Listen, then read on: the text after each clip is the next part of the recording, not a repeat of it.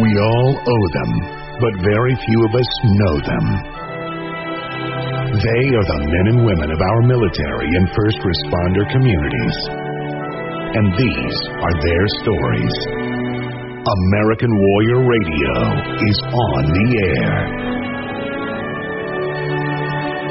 Welcome to American Warrior Radio, ladies and gentlemen. This is your host, Ben Bueller Garcia. We're broadcasting to you from the Four Patriots studio.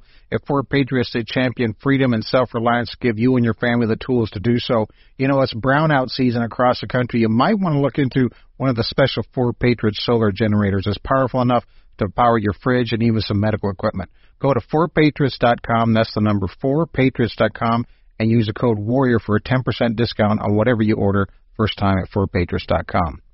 Networking is an important part of any business, and American Warrior Radio is no different. We often ask guests for referrals to other guests that they think might be good on the show. And I tell you what, we get a lot of you have to talk to this guy comments. Today we hit the mother load. While our guest may disagree with being called a legend in the Special Forces community, that is precisely the word used by the person who referred him. And I agree. We'll leave it up to you to draw your own conclusions. He has led soldiers in operations spanning 49 countries across five continents. He's spent more than 12 years deployed overseas and participated in almost every major combat operation from Operation Eagle Claw to Operation Iraqi Freedom. These actions read like a who's who of bad places Bosnia, Iran, Mogadishu, Haiti, the Korean DMZ. He's been awarded the Silver Star, the Legion of Merit, a Bronze Star, a Purple Heart, and the Chairman of the Joint Chief Staff Joint Meritorious Service Medal, among other awards. There's no doubt as to why he's a SOCOM Commando Hall of Honor member, the Ranger Hall of Fame, and he's earned the highest level Order of St. Maurice for the National Infantry Association. He is also the recipient of the 2015 Bull Simmons Award. Oh, and he's a character in a video game. Welcome to American Warrior Radio, Command Sergeant Major Army Retired Rick Lamb. Hey, thanks a lot, Ben. I appreciate that. You know, you all those are just stories, right? And they get better the more you tell them. Actually, as I'm looking at the clock, it's like, man, there goes half our first segment. Just and I didn't even list half the stuff that you got on your bio. Rick, I tell you, it truly is a privilege to have you here with us. I've heard lots of tales about you, and it's good to have you live with us here on American Warrior Radio. I guess your bio is not that surprising given your family lineage. I guess military is in your DNA. Oh, correct. Yeah, you, you bottom line, the uh, every man in my life that I knew and loved carried a gun to work, and uh, either as a lawman or a soldier, and that's still true to this day. And my son's a, a deputy sheriff down here in uh, Hillsborough County in Florida. When I was growing up, you know, we we talked to family history. It spanned, you know, the American Civil War through Vietnam. And as a little kid, I'd, I'd play with my great grandfather's Union War kepi, or you know, Civil War Union Blue kepi. Man helped end slavery in 1865, and I thought that was pretty cool. You know, I also stomped around on my grandfather's World War One Brodie helmet and his gas mask, and learned how he was a tough hombre in the 90th Division and fought in Saint-Mihiel and the Argonne. And again, my earliest memories of my own dad, you know, were him uh, sitting on the back porch in a set olive drab herringbone twill uniform and showing me how to disassemble and uh, clean a 1911 45 Colt pistol and then one carbine on our back porch. So. So, Rick, you were disassembling and cleaning weapons before most kids had learned their multiplication tables. It sounds like. Well, yeah, and, and it was a, it was a different time. I mean, uh, you know, we we weren't as as afraid of guns then as we are now, and it, it was just uh, I mean, like like going into the guard. My dad was in the guard, his brother was in the guard, so everybody that I knew went in the guard. And being in Iowa, I mean, that was just the thing to do. Well, I tell you, Rick, I'm not that much older than you, but I, I'm somewhat jealous in that you were aware of how special these veterans are long before I was, and you were fortunate to be growing up in a time where a lot of you know the World War II and maybe even gosh some of the World War One veterans were still with us and were allowed to share your stories. You mentioned your first freedom isn't free moment involving uh, one of your coaches in the locker room. Tell our listeners about that. Oh yeah, it was uh, it was great. I mean, the history seemed really relevant back then. I mean, because uh, even the World War One guys were in their late sixties. They were my age, and you can see them at the VFW, the American Legion Hall. There was one in every neighborhood um, the World War II and Korean War vets, those were our school teachers and our coaches. And uh, you know, as a kid, as a young kid, I cut lawns, I delivered newspapers, to, and, and half these guys had fought in North Africa. They landed in Normandy. I mean, they flew B-17s over Germany. We were in Daegu and Busan. We lived next door to a Korean War nurse.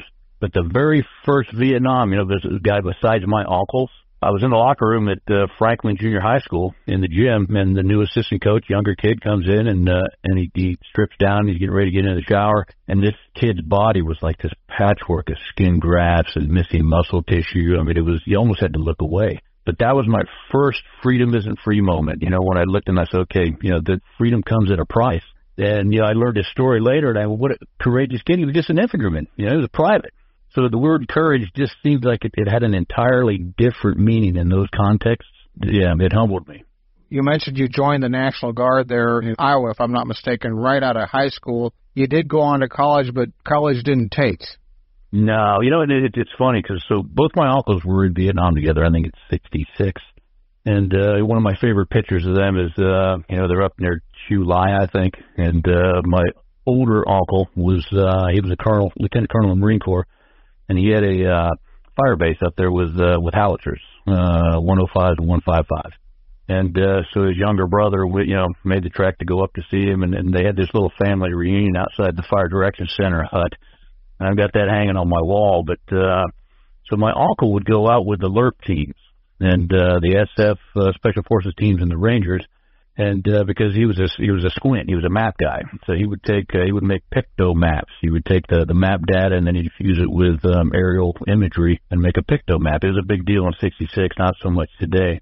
But he was the one that kind of hooked me in and said, you know, the, these LRPs, these SF guys, these Rangers that uh, that that I uh, you know I was going out with were were the best you know that he had ever seen. When he came back, he went into the guard, and he had a recon uh, platoon over at the, uh, the the local armory. So I started hanging out there in high school, and I was, I was like a uh, God, I was I was like a mascot, right? So I had an ERDL, you know, the old Vietnam camo uniform. I had a set of jungle boots or Ranger patrol cap, and uh, partial issue of equipment. And most of these cats were uh, were lawmen or first responders, and they uh, they were old Vietnam vets. Serious crowd. And I mean, they taught me how to you know field strip an M16, how to how to shoot expert, how to uh, you know how to patrol.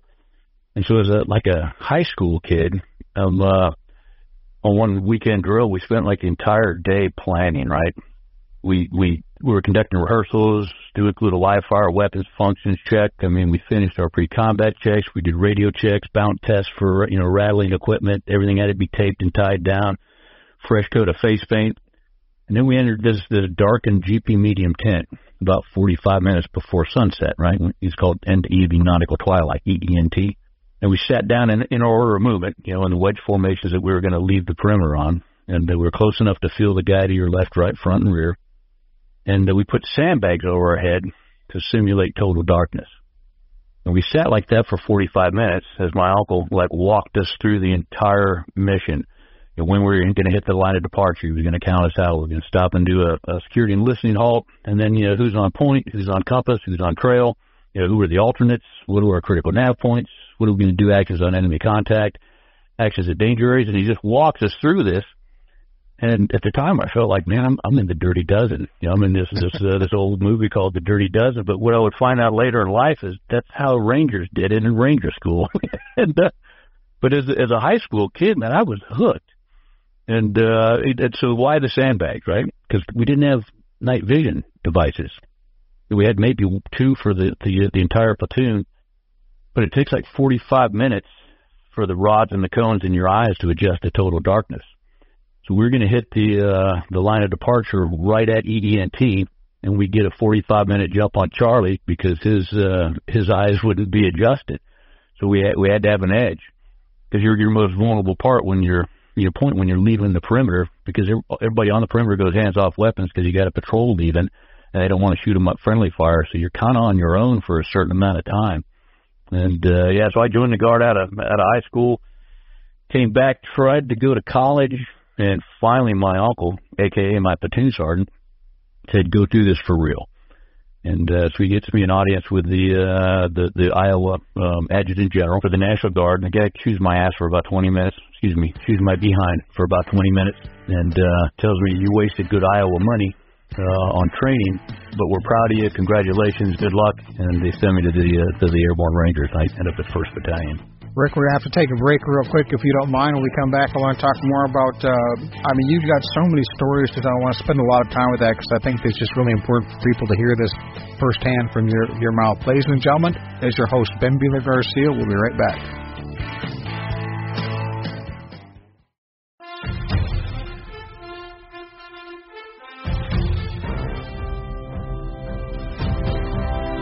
Welcome back to American Warrior Radio, ladies and gentlemen. This is your host, Ben Bueller Garcia. We're speaking with Rick Lamb, literally a Special Forces Hall of Fame guy. He's in the Ranger Hall of Fame. And, and please Google the 2015 Bull Simmons Award. He was a recipient of that award for contributions to the Special Forces community. Rick, I mean, it seems like every place there was trouble in the world during your career, Rick Lamb was there. Now, I don't know if that makes you lucky or cursed or maybe a little bit of both, but I'd like you to share your experiences in some of those because I think that's the most powerful way to communicate to those of us who never wore the uniform about the sacrifices that you and your comrades make on our behalf. So let's, if you don't mind, sir, let's go in chronological order. Operation Eagle Claw, 1980, that was the mission to try and rescue the hostages that are being held in Iran. We did have Mike Vining on the show earlier, Rick. I don't know if you guys ever crossed paths. He was one of the original Delta Force members and was involved in that situation and, and described some pretty harrowing moments trying to get out of that burning aircraft. Yes. So I, I was assigned to uh, Charlie Company, 1st Battalion, uh, 75th Infantry, the Rangers, 1st Ranger Battalion. And uh, we had a young, wild-eyed captain named Captain Grange. Uh, he came from military stock. His dad, you know, dropped out of school at 17 and jumped into France in World War II. Ended up retiring as a three-star general, fought in Korea, fought in Vietnam, and uh, so that was the stock that uh, young Captain Grange was from. So when we got the the the Ranger hadn't changed in probably 200 years. I mean, we uh, we're the best light infantry in the world, but we traveled uh, on our feet, and uh, we spent a lot of time in the swamps or you know denied areas, right, doing reconnaissance and so forth. So the Iranian Hostage Rescue changed all that. So now we have jeeps, and uh, they brought in these jeeps. So we had to figure out how do we load them. You know, the how do we get guns on them? How do we how do we drive them? So then you know, Captain Grange said, all right, who drives jeeps in the civilian world? Who owns them? Who drives motorcycles, uh, who are our best machine gunners, who are our best snipers, who are the kids that grew up on farms and could keep machinery running with uh, bubble gum and baling wire. And that's how we task organized the company around those Jeeps. So then we had to figure out how to load them, what was going to go on them, how many Rangers, how do you get them onto the aircraft, how do you get them off of the aircraft, um, you know, when do you start the engines, when do you break the chains, when you uh, load around in your weapon, I mean, when do you do your comms checks, how do you get off of that aircraft? How do you get to your objective? How do you get back to your objective? And then how do you figure out where everybody's at and if you got everybody before you leave a hostile nation? Because we had never done that. And they put all that together with all those new mission sets, you know, uh, parachuting kids out onto the runway to actually clear the runway. So we had guys that learned how to drive locomotive trains, learned how to drive bulldozers, learned how to drive tanks, whatever obstacle they may hit on, on one of the airfields. Rick, for folks who weren't around at that time, and I was just, I guess I was in my first year of college at that time, and I mean, just what a harrowing, what an audacious plan. I mean, in effect, we're putting a very small force, dropping it into an unfriendly territory, or flying them in into this spot in the desert. And I tell you what, I, I've always felt for President Carter because if this thing had gone off the way it was supposed to, he would have been a hero and the amazing thing about that is it came very close to being pulled off. I mean, had it not been just for a few hours of darkness, it would have been pulled off. And to his credit, he, he kept, you know, the next, in the part two of Eagle Claw was called Honey Badger. And Honey Badger was, uh, was more Rangers, more force, and, uh, it was a, uh, it was like a thunder run. You know, you go in and you take the international airport, you thunder run to where the hostages were, you pick them up, and then you thunder run back, and then you go home. But you know, the hostage rescue, we we had done stuff like that before in Vietnam. I mean, the uh, the Son Tay prison raid, you know, came off of carrier decks. It was Air Force helicopters that dropped Green Berets 40 miles north of Hanoi.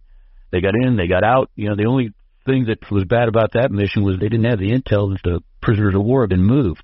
But in, by 1980, we had lost all that, and that's the problem with the time that we're in right now. Is that you know we're we're post Afghanistan we're going to lose a lot of our combat vets. We're going to uh, we're going to have trouble with recruiting, like we always do. And uh, and so now when we go into the next fight, we'll try to do the same tactics, techniques, and procedures from the last fight, and carrying the same weapon systems into the new fight.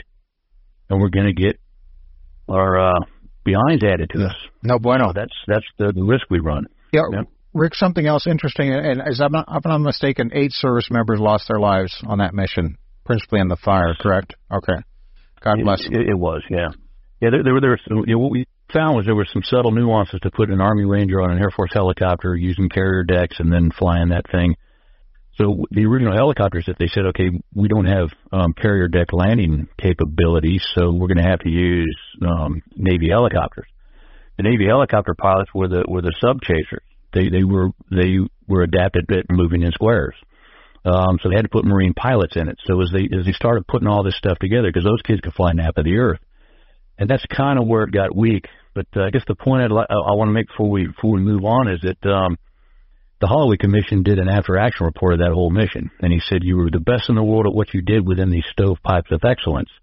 But if you want to do this for real, you're going to have to have a command that does man, train, equip, and resource. You're going to have to command that command that does command and control, and you're going to have to start training together. Get out of these stovepipes, you know, with the Navy SEALs in one pipe and the the Marines in another and the Rangers in another. So they didn't act on it. DOD did not act on the Holloway Commission report for about six years, and then that's when Congress legislated U.S. SOCOM into existence, and we were off to the races. So really, that was the birth of Joint Special Forces operations. I mean, it did. Uh, it, it birthed uh, U.S. SOCOM, the Joint Special Operations Command. It um, know, all the the theater Special Operations Command. It birthed the uh, the component commands in Army, Navy, Air Force, and later Marines. And the thing that I always found fascinating was that was all Vietnam guys.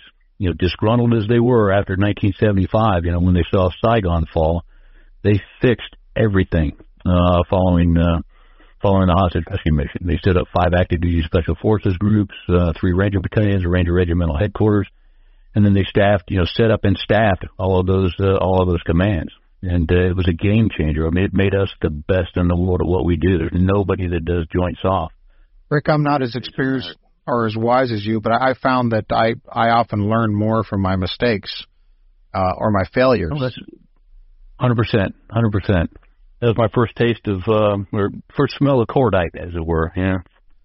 Well, I'm I'm glad you you got out of there, sir. I tell you, when we come back, I wanted you to introduce our listeners to a guy I had never heard of, frankly, and I'll probably mispronounce this, Vasily Matuzok. Yes, Matusak. Yeah, Matusak. And I, I, are you? Well, you won't be the only one, but I find the interesting part about this engagement is this took place uh, November 23rd, 1984, a time when we were supposed to be at a you know relatively peace and quiet, and uh, here goes Rick going out and earning a silver star and a combat badge. That's right. Who knew? Ladies and gentlemen, this is your host Ben Bueller Garcia here on American Warrior Radio. We're talking with Rick Lamb. Google his name. Google Rick Lamb Green Beret Special Forces, and you'll be amazed at what you find. Don't forget, you can hear over 500 episodes of American Warrior Radio. Visit AmericanWarriorRadio.com to downloads. We also are on all your favorite platforms iHeart, iTunes, Spotify, Pandora, whatever you use. You can find American Warrior Radio there. And ladies and gentlemen, please, please share these important stories with other people that need to hear them. Again, Ben Bueller Garcia will be back with more with our special guest, Rick Lamb, in just a few minutes.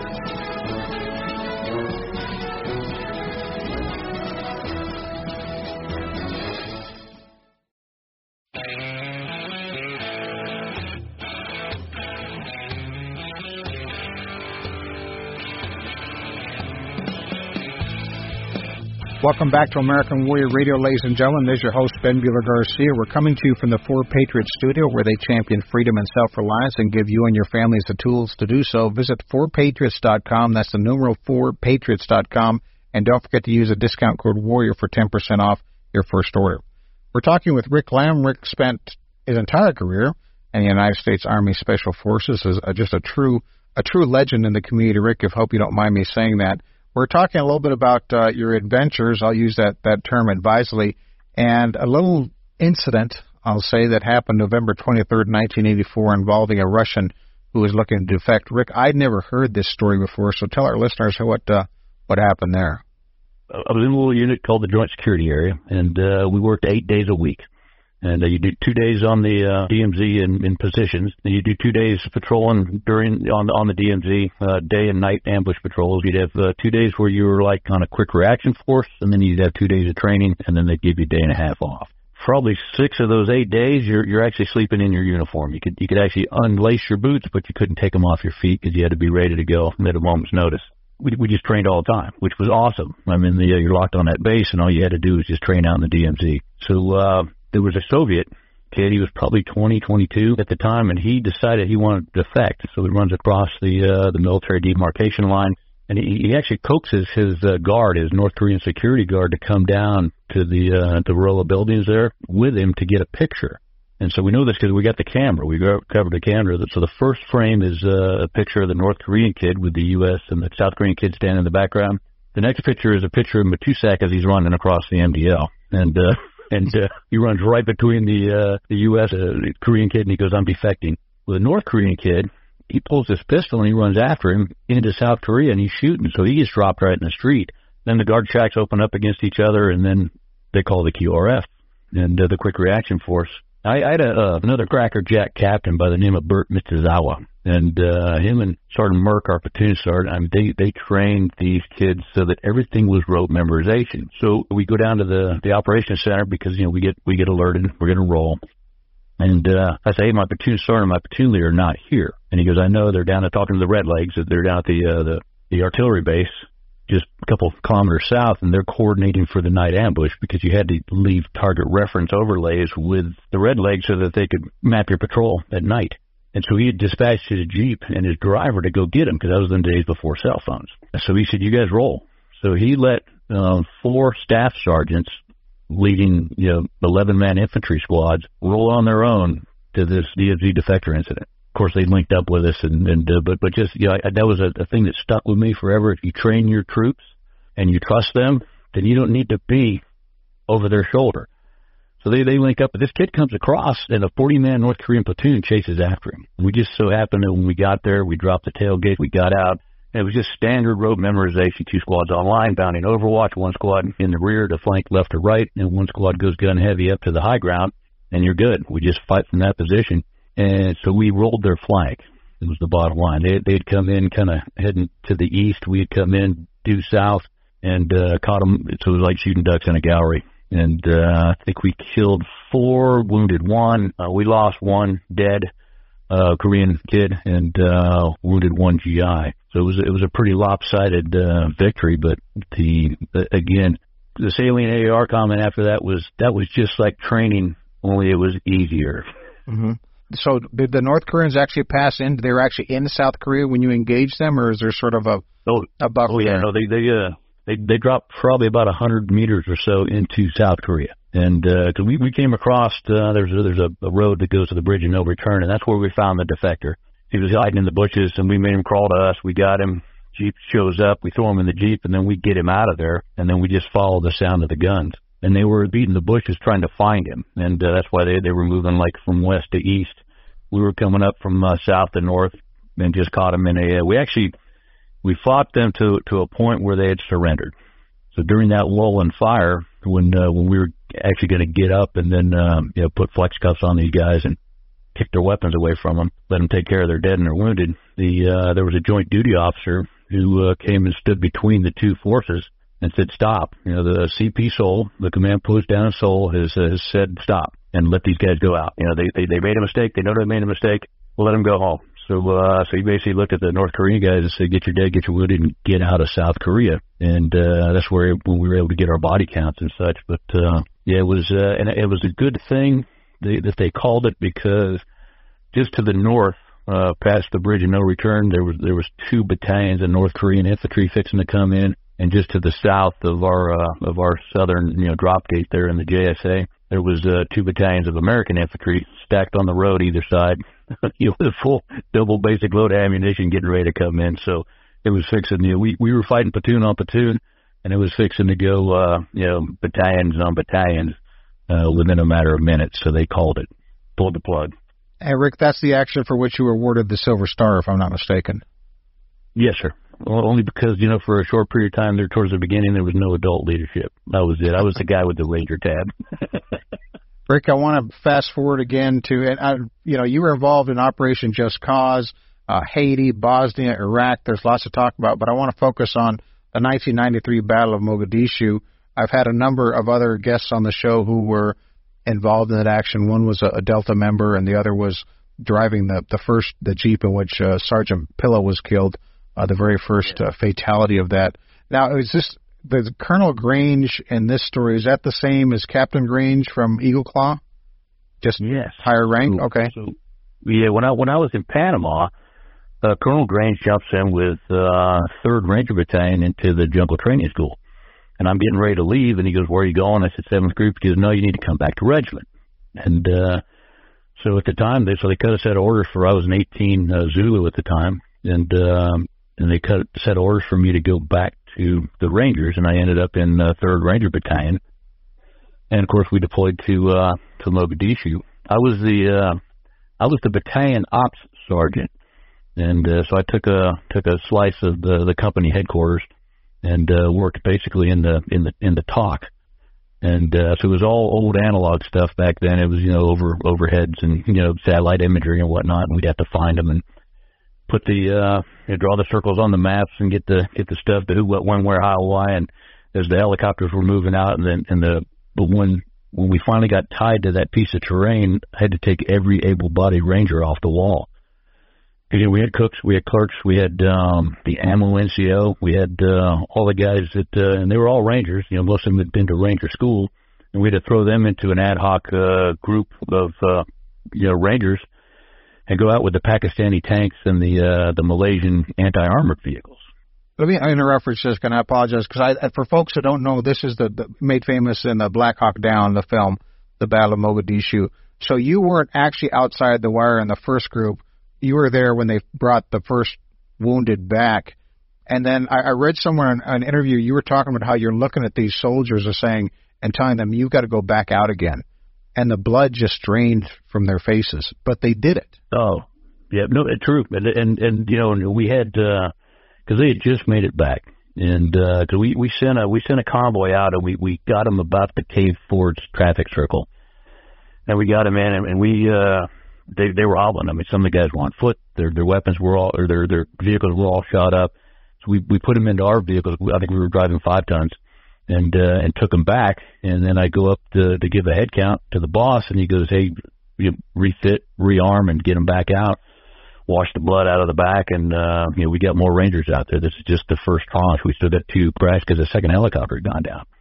So he said we got two crash sites, and we got to we got to get to them. And uh, so yeah, they they just they looked at it like, oh my god, you guys, you, you, get inside the wire and you're like, ooh boy, we dodged that one, and now you got to go right back out. You know, and some of these guys are lightly wounded, so they're just getting patched up and put a put a bandage on them, get back in the truck. You know, some guys are cutting casts off because we had a kid that uh, had, had broken his wrist, so he's cutting the cast off, putting 100 mile an hour tape on it to to get back into the flight. But uh, yeah, it, it was crazy, and they they went out. You know, I, I remember just looking at one of the guys and going, hey, you know, we we knew this was going to be hard when we signed up, so let's go.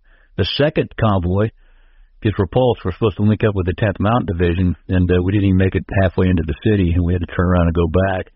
Rick, Rick pause your pause your thought there. We got to take another break. When we come back, I want you to explain to people why being the third Humvee in a column is always the best, the sweetest spot. Ladies and gentlemen, your host Ben Garcia speaking with Rick Lamb. We'll be right back.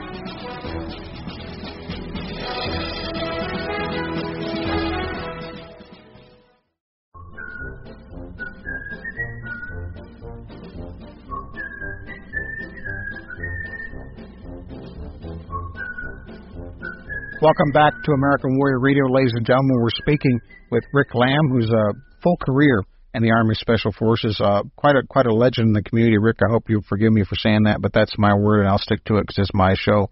When we last left you, you were going back into Mogadishu during the Battle of Mogadishu, more commonly known as uh, Black Hawk Down, and you're in the third Humvee of three Humvees, And why was that a problem? Oh, because we we had a cargo Humvee, and, and our mission was yeah, I had all the cooks, the clerks, the the ammo NCO, and uh, our mission was to dismount and then keep the keep the bad guys off of the the Pakistani tanks. So we had to dismount, move forward, and then uh, set up a little perimeter around the tanks, and then you know fight off the hordes so that these guys didn't get blown up. And uh, it was as scary as I've ever been because I, I I was scared I was going to leave somebody behind. You know, I was counting, and recounting. I had my fingers.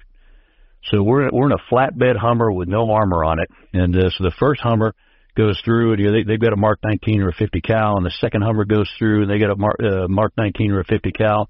So everybody's heads go down, you know, when when the when the boomers are going off, but then they they pop up and just start shooting us going through it. I mean, we ended up having to to leave that truck because it you know it, it has run flats, but all four tires were flat. I think the uh, oil pan was shot out. We had a we had an unexploded uh, RPG round, you know, behind the uh, the passenger seat in the back, just stuck in that uh, that metal and we'd had one that had just skinned across the hood, and uh, that was the one that took me out. Was um, it had blown up uh, in in the alleyway, and I got a piece of shrapnel off of that. But we had probably two or three on that truck get wounded, and we finally thermited it, left it, and uh, then we I didn't have to do the Mogadishu mile. I did like the Mogadishu half mile because uh, the 10th Mountain uh, took pity on us and picked us up, picked up a couple of us, and we got to got to ride in the back it was a night to remember. It, it, it, the thing about Mogadishu, and uh, every ranger, every uh, every know, National Mission Force guy that, that that was in that operation changed the way that they did training. They worst cased everything from there on out because you, know, you get into this rut, right, where you uh, if you're going to go in and uh, attack a building, put the door charge on, you blow it up, you throw some flashbangs, you go in, hit all the targets, and then you come back out, reset the target, baby. But this was the one where everything went wrong you know, we uh, we lost our ability to move. We had crash sites we had to get to. You know, we had we had dead, we had wounded, um, we had leaders taken out of the fight. So so from that, we we we trained for the rest of our careers in full kit, and we worst cased everything. We take key leaders out in the beginning. We get, get kids wounded in the beginning. We'd have the medics get on them. We'd fight all the way onto the objective and all the way off the objective. So that again, another learning point that I, I think was not lost on any of those kids that survived that fight. Rick, you're awarded the Purple Heart for that shrapnel wound, and that that piece of metal is still up inside your head somewhere. It is. They they tried to get it out, but uh, the doctor was trying to remove it. Said, you know, you came in with all your faculties, and I didn't want to be the guy to shut you off like a switch. So you left it in there, sewed it up. I had to stay in the hospital for about a month because I got infected, and uh, so they pumped me full of meds. They, they actually did a main line through my pec into the uh, one of the main arteries coming out of the heart because it kept collapsing all the arteries, you know, all the all the junk that they were putting in there. So, but it it cleared up, sealed up, and it's uh it's still in there. And you went back to active duty. I did. Yeah, they uh I had all my faculties, and I was able to. I, I think I did another ten years. I, I finally retired in '03 out of Iraq. So. Rick, I want to change the subject. I, we really will have to have you back, sir, because like I said, you're you're probably a. We're trying to squeeze four hours worth of stuff into into one hour show, but given the what's happening right now in our country, I definitely and your leadership and your family history and your reputation. I want to take just a couple of minutes to sort of gauge your perspective on the trouble that we're having. I thank God every day there's men like you and of course women out there as well that that volunteer to to stand watch on the ramparts to protect us. But I'm very concerned that I mean we're having such trouble recruiting and this just seems like a very dark time for our nation. It is, um, but we've we've been here before. But I think part of it is, is is our kids. The country's changed. There's no arguing about that. It's not the country that we grew up in, but you know, countries ebb and flow. We always have. Uh, but we have it too good, I think. I mean, in large part because of the sacrifices that uh, the brave men and women in the military make on our behalf. But most of those kids are from the same 84, 86 percent of them are from the same military families. And, and I think part of that is because they want to be like mom or dad, and uh, it, it's seen as a viable employment opportunity. But a lot of kids don't. You know, they don't see it as a as, as a you know employment opportunity. I go back and forth, back and forth on this. You know, so so one of the things I did right in 2005, you know, I'm out of the military. My son's about 12 years old, and he's spending too much time inside. I mean, they're you know these kids today they're addicted to these video games. So I intervened, and that's data point number one. Dads need to intervene and uh, get off the sidelines, and then then, jerk a knot in them, and uh, you know don't be afraid to be a dad. So we uh, we we mapped his passions. We got a legal pad, and we said, all right, um, we're going to limit the times on the video games, but uh, I see that you like to fly airplanes, shoot guns, and you know, do all the things that the kids like to do. So he learned how to fly a no kidding airplane in Cessna 182. Uh, we got a Brownells manual. We built a real pistol, a real carbine, and a real rifle, and then I taught him how to shoot it safely. Then he learned how to scuba dive. He learned how to tack up and ride a horse. He jumped out of an airplane. He trained in mixed martial arts. He could run eight miles in accordance with the airborne standard. He could bench press more than his body weight, right? And so I also made him go to college. And that costs money. You know, guys say, oh, didn't that cost a lot of money? I say, yeah, it costs a lot of money, but no more than an abortion or you know, uh, getting a new license or legal charges, you know, those kinds of things, you know, paying doctors and lawyers and the state to clean up mistakes afterwards. So if you catch them early, catch them young, you know, the uh, it's an investment. He's the one that's about the law enforcement officer now. Yeah, he was funny because I, I had him sign a, uh, a, a contract, and I said no piercings, no tattoos. He said, Dad, you have piercings and tattoos. I said, I know. That's why they're number one and two on the list. But no, no, no, no smoking, no, uh, you know, no drinking, no drugs, no running with the law, no, no sassing your mom, no bad grades, and and he signed that because I was going to bankroll everything on the other side, which is you know the the flying and the diving and the shooting and everything else. I said, you violate these, then uh, then then you're out. So we fast forward. Uh, he's a senior in college at USF. We're running a range with the sheriff's department uh, for a wounded warrior shoot for USOCOM. And the deputy sheriff who's opening and closing the ranges comes up and says, when do you get out of the military, son? Because my, my son was running one of the events. He goes, I'm a senior at USF. He pulls a card out and he gets ready to hand it to him and he pulls it back and he goes, you have any piercings? Do you have any tattoos? And he goes right down the list. Did you ever run in with the law? Did you ever smoke dope? And my son starts laughing. He says, no, I'm, I'm clean. I, I can pass a lie detector test. And he ends up, they said, we'll, we'll pay for your academy and uh, we'll put you on the streets. Now he's on the dive team. He's a detective down here. And so I say that to all the dads, and that uh, you know, inter- intervention early and often, and set high standards. I mean, it's not that hard in retrospect, but uh, yeah, I'm sure he had some some some times where he just didn't want to be with that draconian sergeant major anymore. But uh, he's a good kid, and I'm proud of him. Well, I am too. I've never met the kid. Rick, we've just down to about a two and a half minutes. Um, I just wanted for folks um, give your kid a hard time about playing video games. You are in a video game. We were referred to by Sean Piatz about the, the video game with them front lines, and you're one of the first guys to sign up for that. So I hope that that turns out well. And I'll put the link to that podcast in the notes for this show for folks can learn more about that and some of the things that hopefully it's going to do to help treat PTSD and, and help our warriors out there. Uh, real quick, Rick, uh, like I said, about two minutes, but you'd mentioned the Round Canopy Parachute Team, which is one of the organizations you support. Folks can learn more at rcptusa.org. And uh, you'd mentioned you actually jumped out of a plane with a couple of paraplegics, and what a wonderful moment that was. Yes, and uh, and so there, there, there's two there's two kind of parachute teams out there. The Phantom Airborne Brigade, and they're they're a great organization. They they focus basically on on guys who are already military trained, and uh, so that sets them a little bit apart from the round canopy parachuting team. So if you're already military trained, then then, then check out the uh, the Phantom Airborne guys if you're not military trained, you know, we'll train kids in high school at the round canopy parachuting team in two training events. And we, we've got a lot of vets that, that jump. And the big thing for the round canopy boys is they jump into Normandy. They do it every year. And I mean, if you haven't been to Normandy, it's surreal. But yeah, with the the paraplegic rangers, we we were with the um, the Phantom Airborne Brigade, and they taped their feet and their knees together and dropped them out like a door bundle over Lake Dora. So they arrive in wheelchairs, right? but they jump out of airplanes and they're steering canopies and they're right back into it. So I, I tell the guys, it gets you in shape. It uh, it gets you that adrenaline fix, and you got the camaraderie that you had when you were on active duty. So either one of those organizations, the Round Canopy Parachuting guys, I love them, and also the Phantom Airborne Brigade. I, I belong to both, and uh, so just uh, give them both a try because that uh, that will get you back uh, to the tribe where you need to be. Ladies and gentlemen, please also check out the Global SOF Foundation, gsof.org. That's another organization that Rick supports. Rick, we just a wonderful time chatting with you, and I promise we'll have you back on soon. Beautiful. Looking forward to it. Thanks, Ben. I appreciate it. Well, and thank you so much for spending time with our listeners uh, here today, sir. And um, you stay safe out there. All right, you too. And my best to your son, too, by the way. Thank you, sir. Appreciate it. Ladies and gentlemen, another great American Warrior Radio show. You can find this and other 500 other podcasts at AmericanWarriorRadio.com. Check us out on your favorite streaming platform. If you support what we do, pay a visit to patreon.com forward slash American Warrior Radio. If you invest in our program, we'll get you some very cool American Warrior Radio swag. Until next time, ladies and gentlemen, all policies and procedures are remain in place. Take care.